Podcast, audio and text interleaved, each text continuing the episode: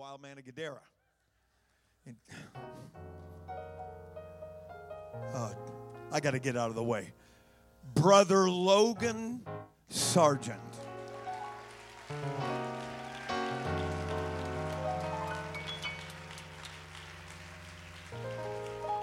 Now, I know that this is kind of novel among apostolic churches, but I really do believe that one of the functions and one of the responsibilities of the local church is to raise up other men and women to affect the work of God in the earth. And so, from time to time, several weeks ago, we, Brother Jared Marks preached. I understand he preached a great message. And uh,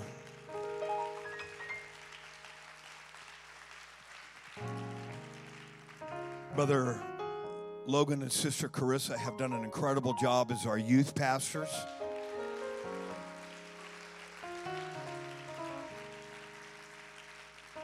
Now, you don't get to preach Sunday because it's kind of like taking the training wheels off your bike. And um, he has preached several times here, and there is just little question that God is with him in a very special way. Uh, we want to honor his parents. We want to honor his grandparents. They all have done a tremendous job. And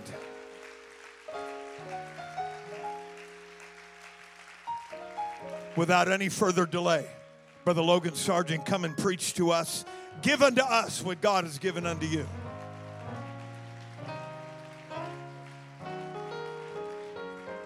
Come on, let's give that praise unto God. Come on, is He worthy? If you got breath in your lungs, give that praise to God. Come on, I'm glad I'm not laying flat on my back in a hospital room right now. I'm in the house of God. I'm with the great physician. He is willing and able to do all things. Give that praise. Give him praise. He's worthy.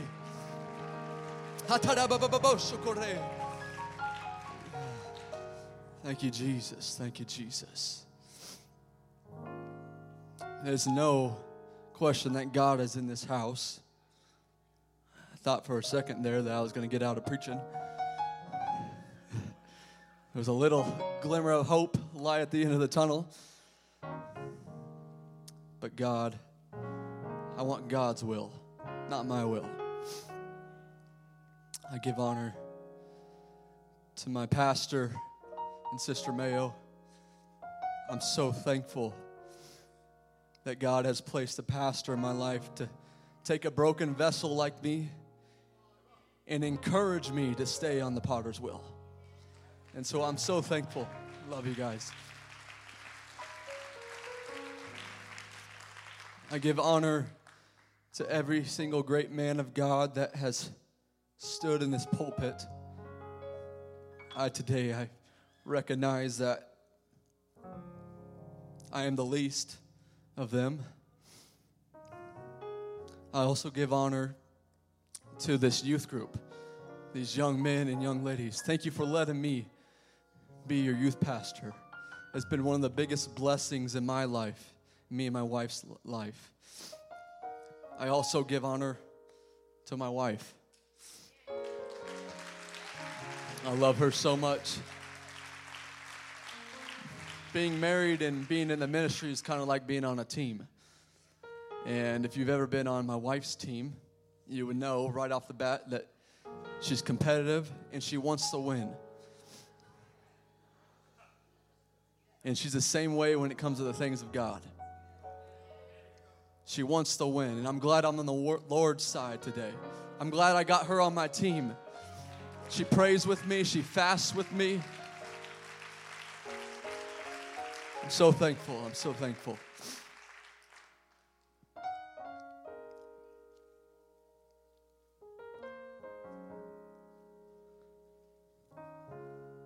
Come to preach faith in this house.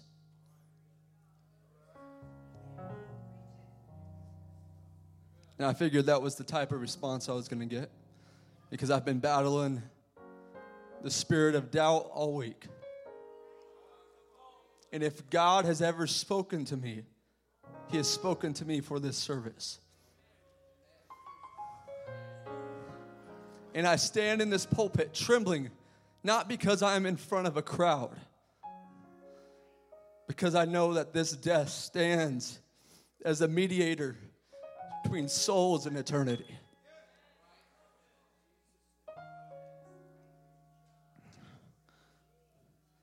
And I've heard every single lying voice of doubt and unbelief trying to discourage me. Don't you realize, Logan, you're a young man? Don't you know that you have to see the blinded eyes open to preach faith? Don't you know that you have to see the dead raised to preach faith? Let me tell you about Moses real quick. Where did Moses' faith come from? Moses didn't have faith after or the, due to the Red Sea parting. Moses didn't have faith when he he had faith, but it, it, it came from an encounter with God at the burning bush. That's where Moses' faith originated and was birthed. And I truly believe, I truly believe this. God wants to operate on us. God wants to operate on us. He wants to cut doubt and unbelief and implant more faith. More faith. And whatever happens in this service today is not because of me, it is because we serve an almighty God. We serve a powerful God. Thank you, Jesus. Thank you, Jesus. If you have your Bibles, turn to Mark chapter 6. I'm going to read three passages of Scripture.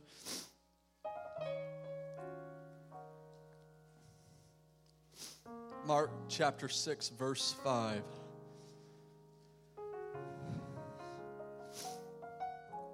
This is speaking of Jesus when he comes back to the city of Nazareth. And he could do no mighty work save that he laid his hands upon a few sick folk and healed them. And he marveled because of their unbelief and went round about the village teaching. And if you have Luke chapter 7, verse 9,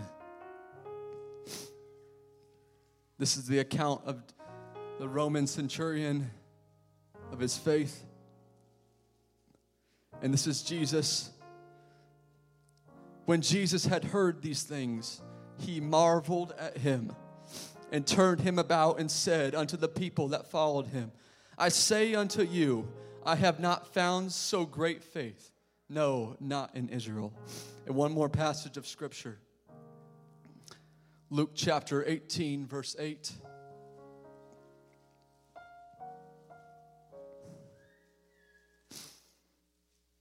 I tell you that he will avenge them speedily. Nevertheless, when the Son of Man cometh, shall he find faith on the earth? And I want to preach to you today about the resuscitation of faith in the apostolic church, the resuscitation of faith in the apostolic church. Can you raise your hands? Those that have faith, I, I need you to tap into the Spirit right now. Lord, in the name of Jesus, let faith be in this house.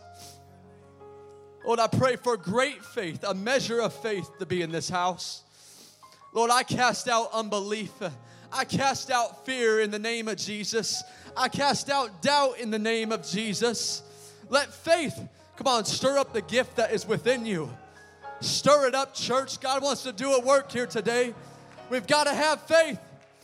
We've got to have faith. That's it. Come on, tap into the Holy Ghost right now. If you got the Holy Ghost, pray in tongues right now. Yatare do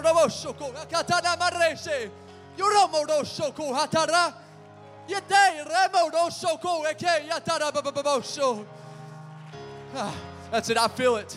I feel faith building in the house. I feel faith building in the house.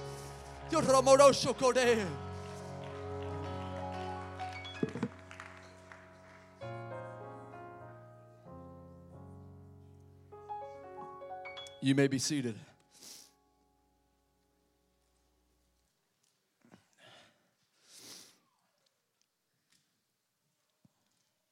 If our walk with faith beheld the similitude of a house, that foundation of the house would be faith. This church, what we call religion, is built upon faith. Christians, those that receive salvation, are referred to, referred to as believers. But what is faith? Faith refers to persuasion, moral conviction, belief, trust, confidence, fidelity, faithfulness, or assurance. Hebrews 11, verse number 1 says, Now faith is the substance of things hoped for the evidence of things not seen. At the very heart of it, faith is the very thing that binds the relationship between the believer and God.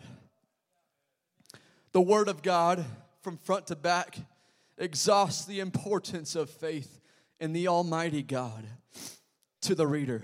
The very Word of God was established and built upon faith.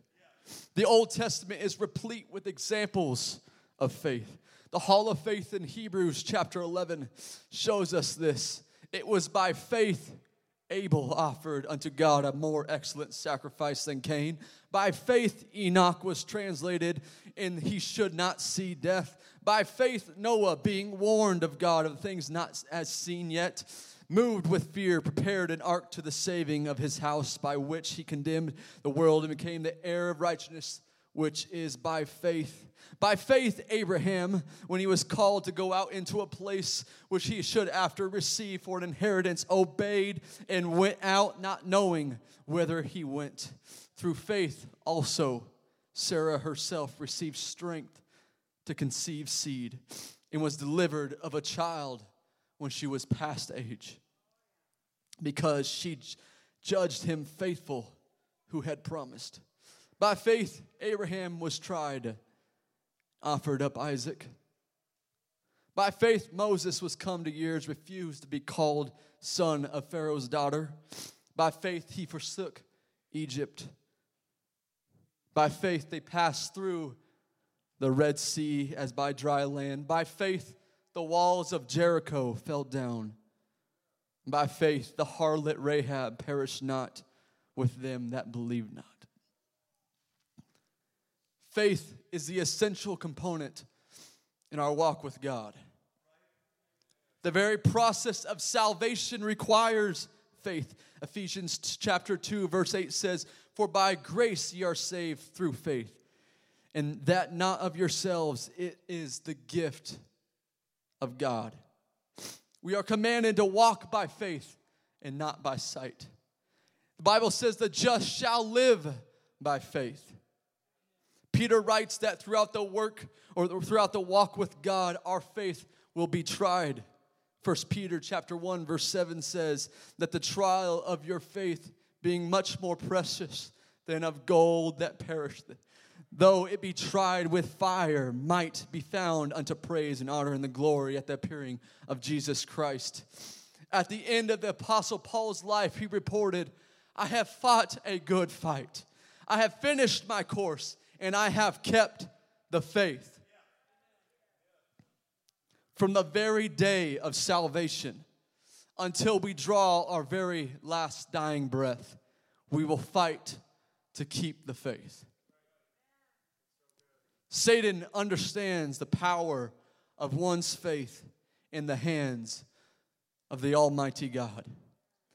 And Satan is after one thing your faith. He knows if he can get your faith, he can get your relationship with God. If you can get your relationship with God, he can claim your soul. This is why in Luke chapter 22, verse 31, verse 32, and the Lord said, Simon, Simon, behold, Satan hath desired to have you, that he might sift you as wheat. But I have prayed for thee, that thy faith fail not. Jesus didn't pray against Satan's desire to sift Peter as wheat. He prayed for Peter's faith to fail not. The reason why Satan fights faith with such an intensity is because he knows if faith gets connected with the name of Jesus, it becomes an unstoppable force.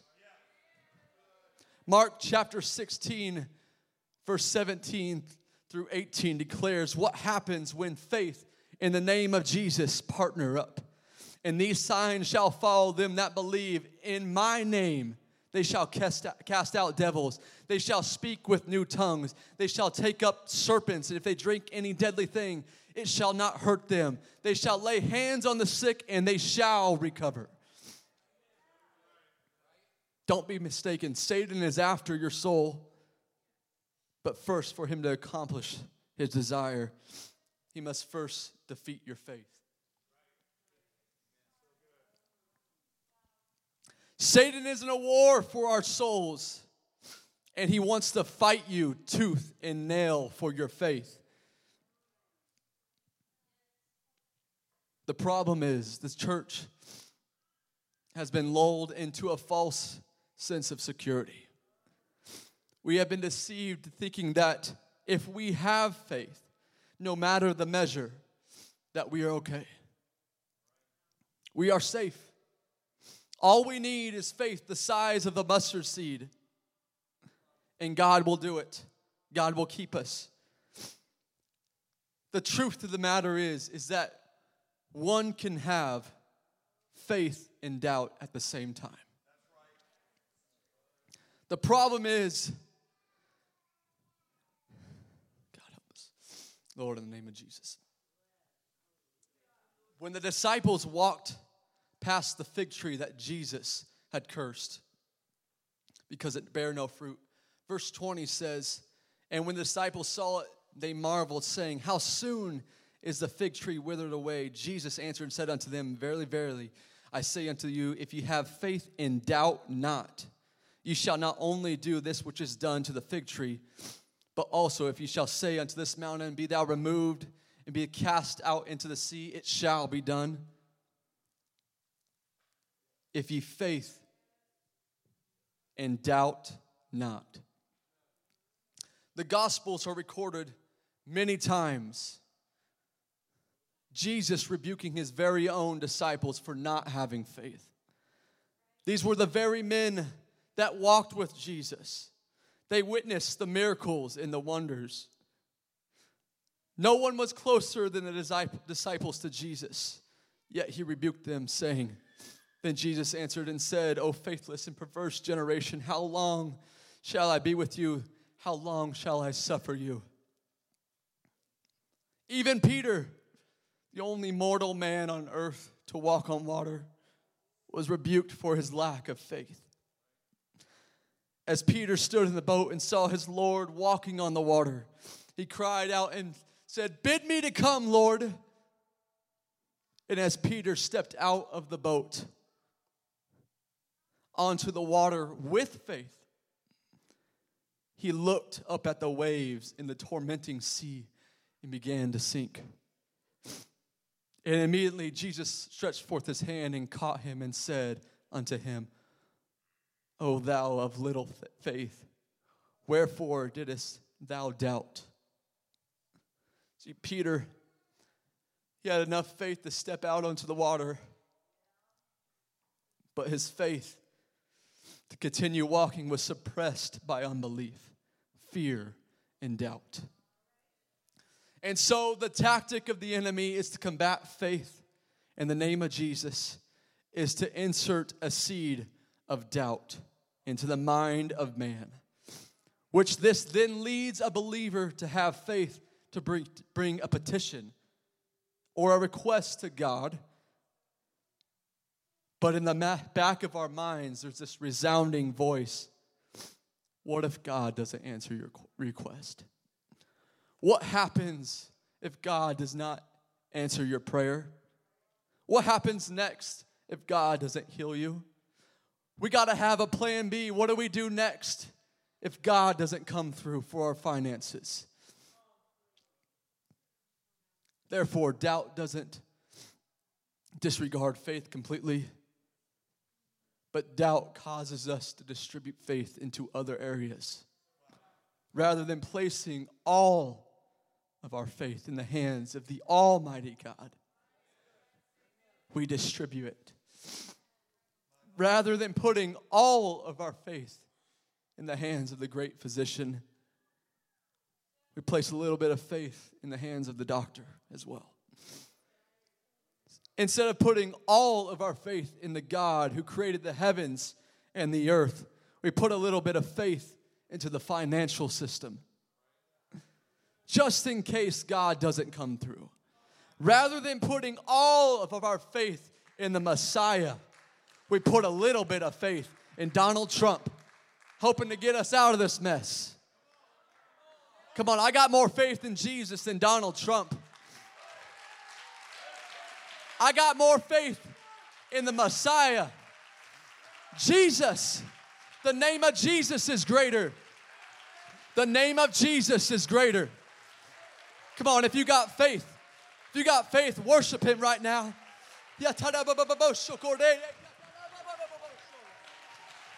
Come on, I feel it building up. There's faith in this house right now. Lord, I'm not going to limit you with my unbelief. Lord, whatever you want to do in these last days, God, I'm right behind you. All of my faith belongs in you. I put all my trust into the hands of Jesus. Come on, if He can create the world in six days, six days, He can deliver you out of your situation. If He can form man out of the dust of the ground, He can heal your body. Jesus, Jesus, give us faith. Let there be a healing of faith, God, in this house. Jesus, Jesus. Acts chapter 6 says, Stephen, a man full of faith and of the Holy Ghost, and Stephen, full of faith and power, did great wonders and miracles among the people. And so I come to you today to preach doubt out of this church. I've come to you today in the boldness of the Holy Ghost to preach fear out of this place. I've come to you to preach unbelief out of this place. You don't belong in the hearts and the minds of your people. Full of faith. Full of faith. Full of faith. We need to be a people full of faith standing in the boldness and the confidence of our God, who is our Savior, who is our deliverer, who is just and able to do all things exceedingly and abundantly. Jesus. Uh,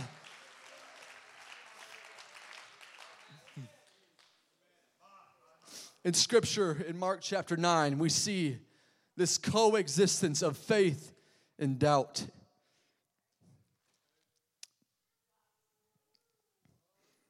A father, here in Mark chapter 9, has enough faith to approach Jesus to request that he heal his son who has a dumb spirit.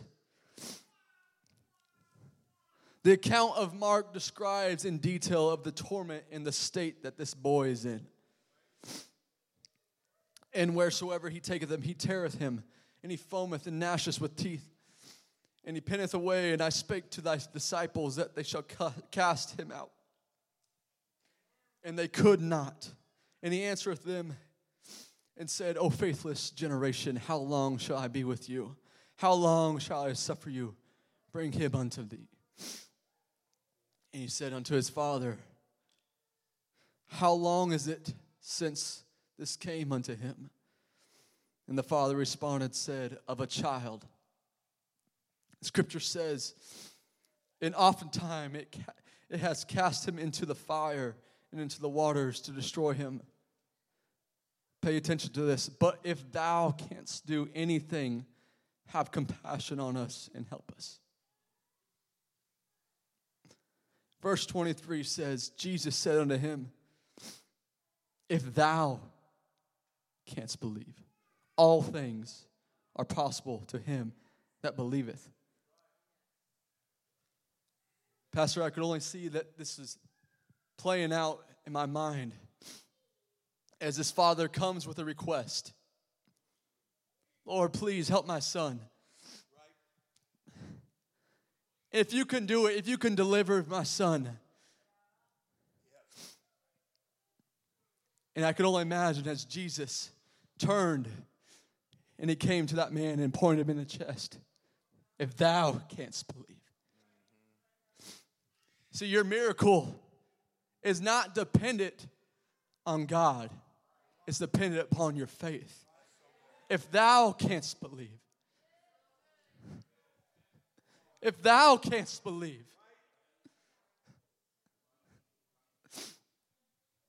thou canst believe, all things are possible to him that believeth. And straightway the father of the child cried out and said with tear, Lord, I believe. Help thou mine unbelief. See, the father had enough faith to bring his son to Jesus, but he didn't have enough faith to see him healed. God wants to help our unbelief today. God wants to help our unbelief today.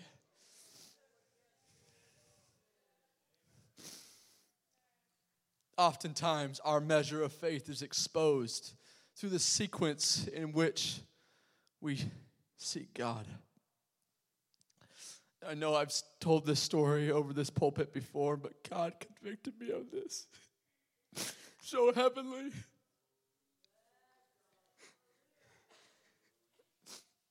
Friday night at Summit, I was working just on the medical team here at the church, and all of you probably know the story.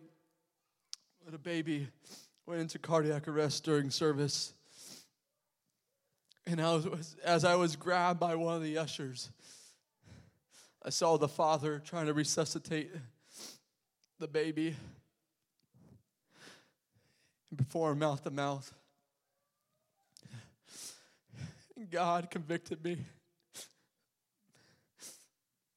My medical training has been a, such a crutch to me and a crux that even though I was in the house of God, I relied upon my training and my medical skills to resuscitate the baby.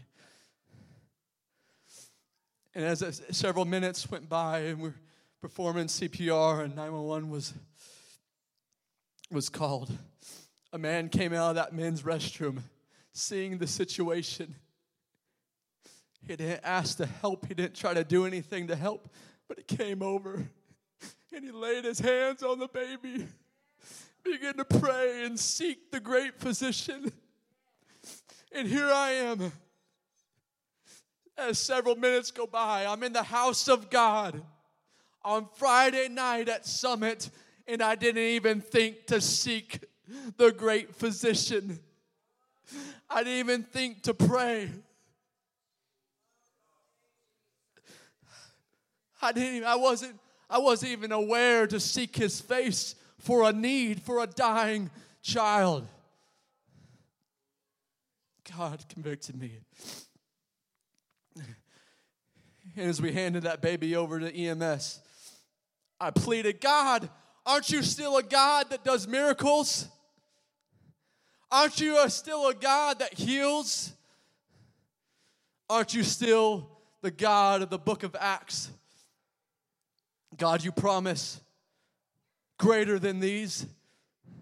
Where is the faith of my grandfather's generation? I thought I had faith, God. I prayed. And God spoke to me And he smote me and said, Why didn't you seek me first?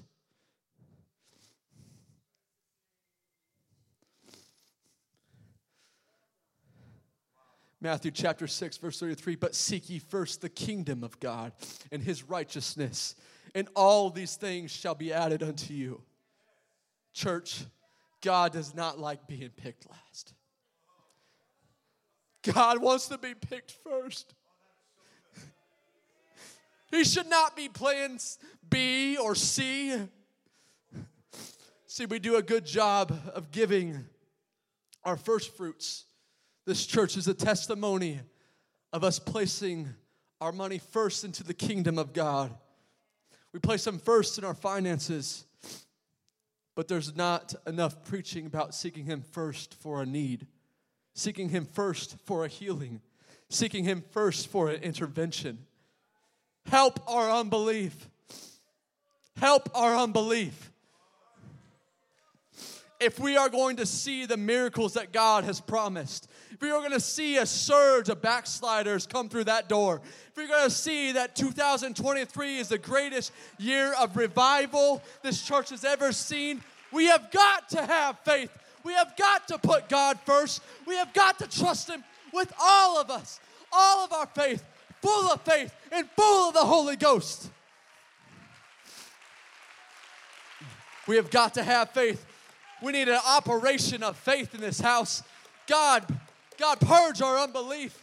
God, cut it out. Cut out doubt in my heart. Cut out doubt in my mind. On, I feel the anointing right now. I feel the, the hand of God. I feel faith. I'm walking in boldness right now.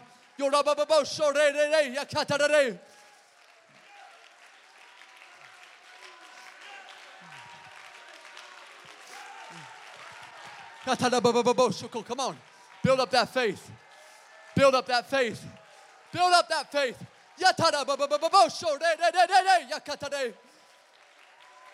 Greater is he that's within me.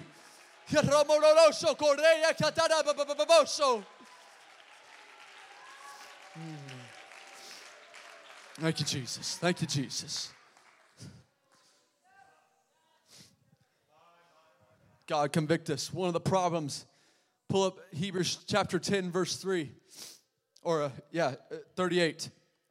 This just came to my mind.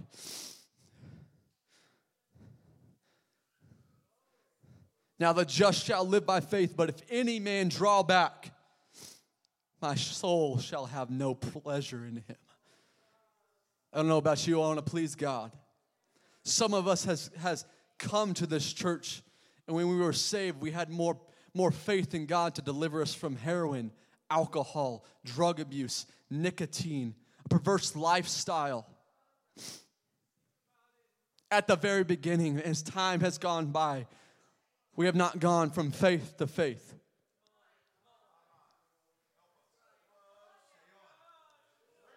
But if any man draw back, if God has given you a measure of faith, that is the bar you need to remain at. You cannot go below it. If God delivered you from heroin and depression, God can get you a better job. If God delivered you, if God delivered you from alcohol, broke the bonds of nicotine and pornography, God can heal your body. He can touch your back.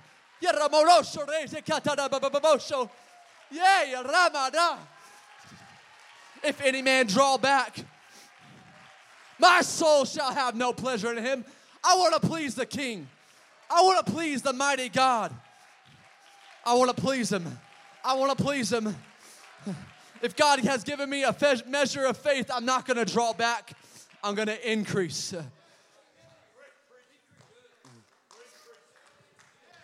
I'm going to increase. We've got to have faith. Mark chapter 6. This is Jesus returning home to Nazareth. And I can only imagine here as Jesus makes his way back to Nazareth. I can imagine in his heart, he arrives with an eager, an eager anticipation to heal. These are his friends and family. He is eager to answer their needs. He is eager to heal maybe even some of his own family members. But he arrives with gladness in his heart to heal the very people he loves. And verse 2 says, And when the Sabbath day was come, he began to teach in the synagogue. And many, hearing him, were astonished, saying, From whence hath he man these things?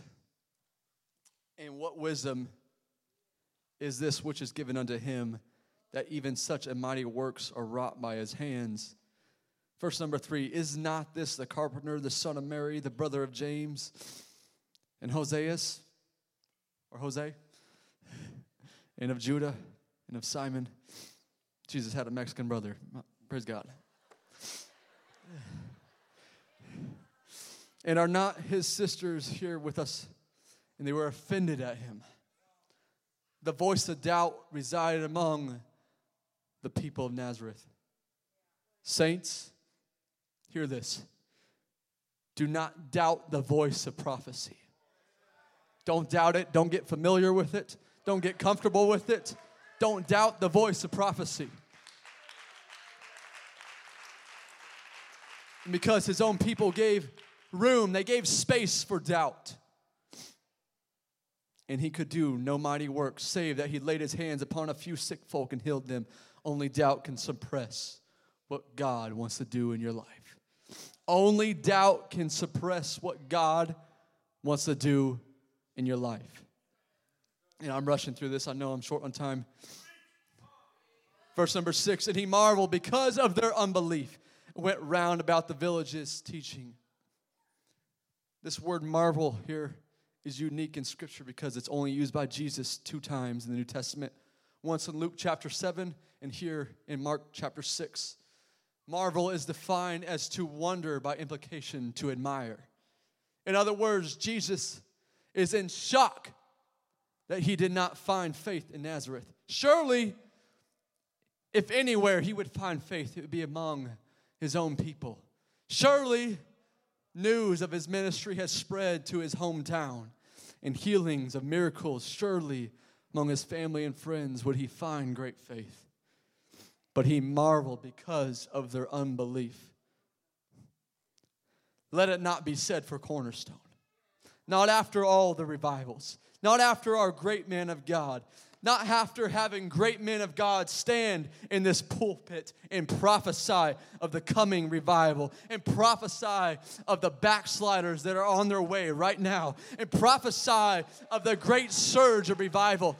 Let it not be said for Cornerstone that there's unbelief in this house. Let them not show up and marvel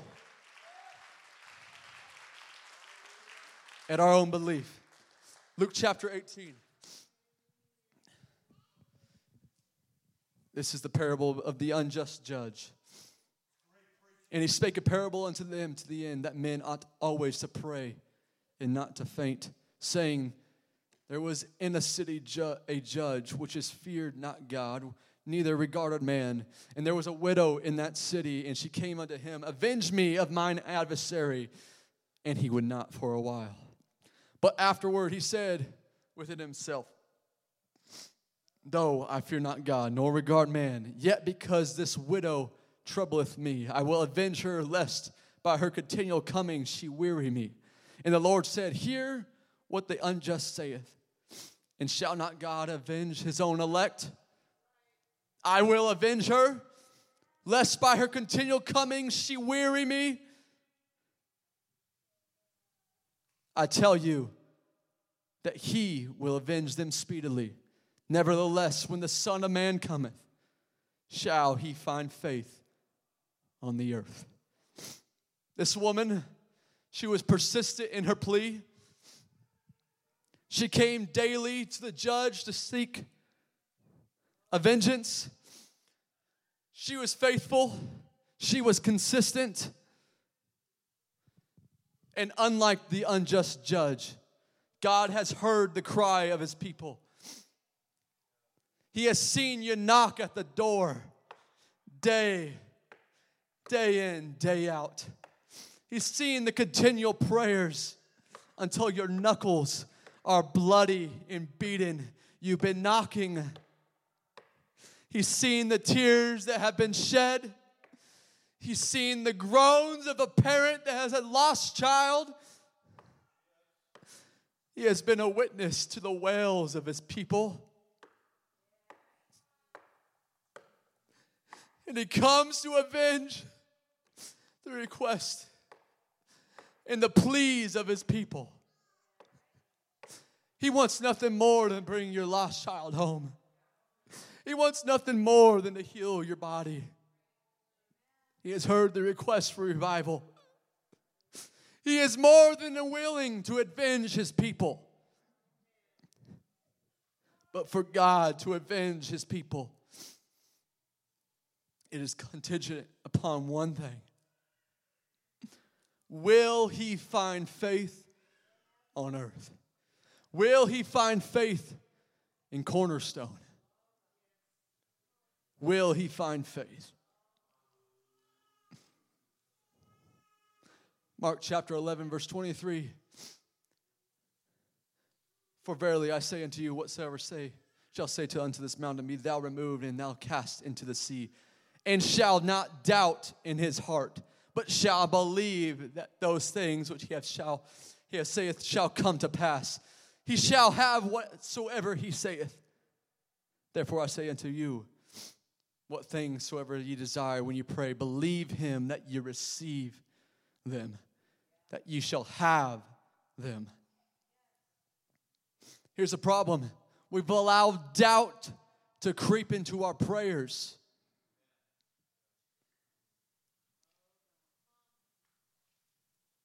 We are faithful to bring the petition. We're faithful to bring our needs before the Lord. We have allowed faith and doubt to coexist in our prayers. And shall not doubt in his heart. We have got to get rid of doubt in our prayers. We have got to get rid of unbelief in our prayers. Will he find faith on earth? And so, how does doubt even get into our prayers at first? We are faith filled.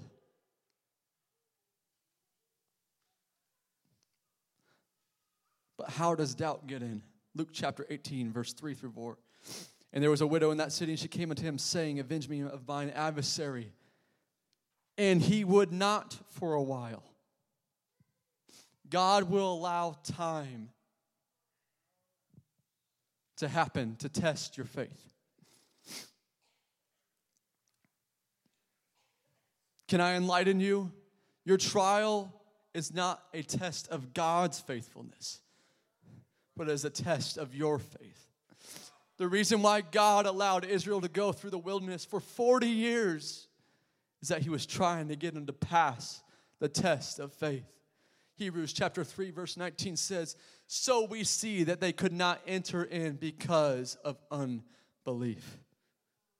So this is why God will put us through the same trial over and over again. Because he's trying to give you another opportunity to pass the test of faith. The reason why one generation died in the wilderness is because they had the disease, a disease of unbelief. I am awe of a people that saw, saw God do some of the greatest works in the Bible, but they still had unbelief. They had unbelief that God would even bring them to the promised land. So, God, God wants nothing more, Cornerstone, to bring us to a place, to the promised land, to revival.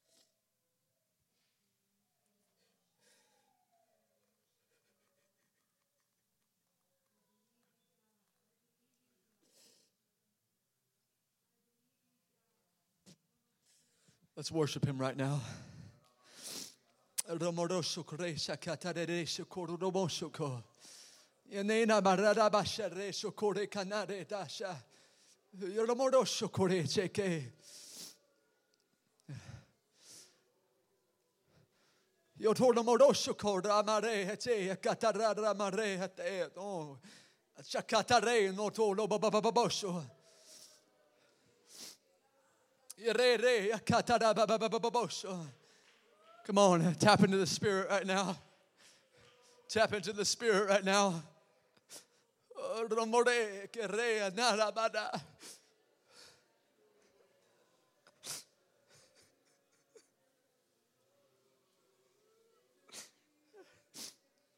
Musicians, you can come.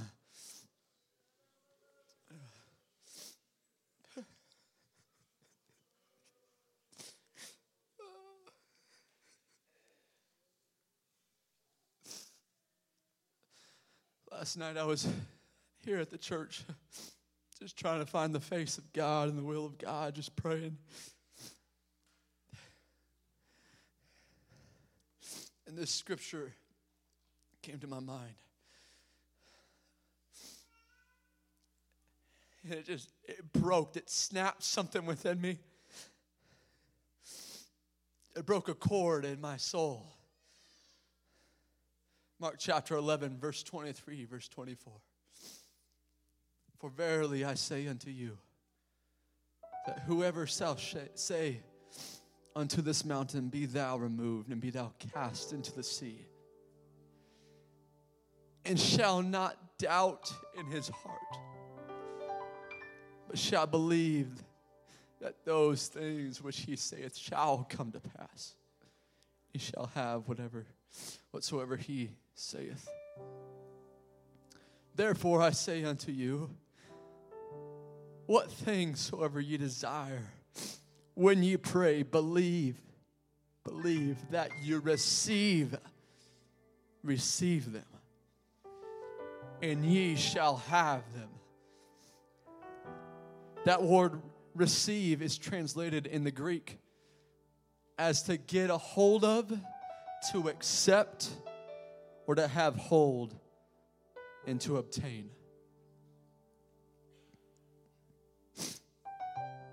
And as I read, read that scripture, God convicted me so heavily of praying with doubt, praying with fear, praying but questioning the what if, the what if. I am not, I am not. Over my dead body will I limit God by my unbelief. If God wants to do a work in me, I am not going to limit him. I will not limit the mighty God. In church, God wants to do a mighty work in these last days. Do not limit him. And as I was praying here last night, I began to receive it. I started praising him for what he's gonna do. Pastor, I grabbed that box right there. It has names full of black backsliders. And I said, Thank you, God. Thank you for bringing them home. Sister Kelly, I prayed right there where you're standing for your son to come home. And I thanked him. I looked like a crazy person praying. I lifted up his hands and I prayed for him. And I thank God. Mom, I prayed for your healing. I claimed it in the name of Jesus.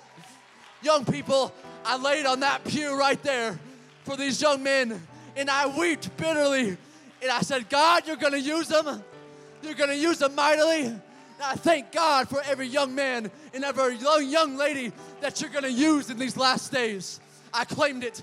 I came to these altars and I laid over these altars and wept. And I thank God for laying down, God laying down every sinner, every backslider that's going to enter through those doors. I lay, I, I thank God for every pack of cigarette that's going to be laid on these altars. I thank for every every backslider that God's going to bring in this year. I thanked him. I claimed it. I'm holding on to it. I will not loose my grip. I will not loose my grip. I will not let doubt come in and weaken my grip. I give no space for doubt. I give no space for unbelief. Man of God, if God has called you to be a blessing to the ministry through financial systems, through in, in a financial way, claim it. Claim it. Hold on to it. If God promised it, come on, if God promised it, His promises are yes and amen. If God promised you that your backslider friend or your backslider son or daughter is coming home, claim it in the name of Jesus. Don't give space for doubt and fear. Come on, I feel the Holy Ghost. I feel faith. I feel an old time anointing on me right now. I feel boldness in the Holy Ghost.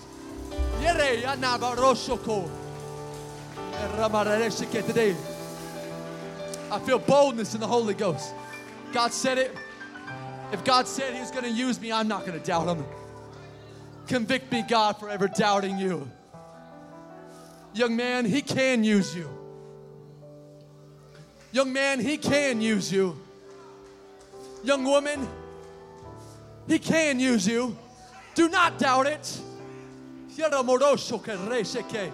Come on, I got more notes, but I want the Holy Ghost to move right now. Come on. Come to this altar with a clenched fist. Claim that promise right now in the name of Jesus. Come down here and hold on to it tightly. Don't let go of it.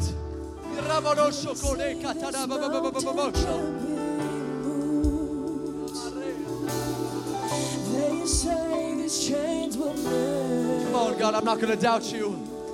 I'm not giving any place for doubt.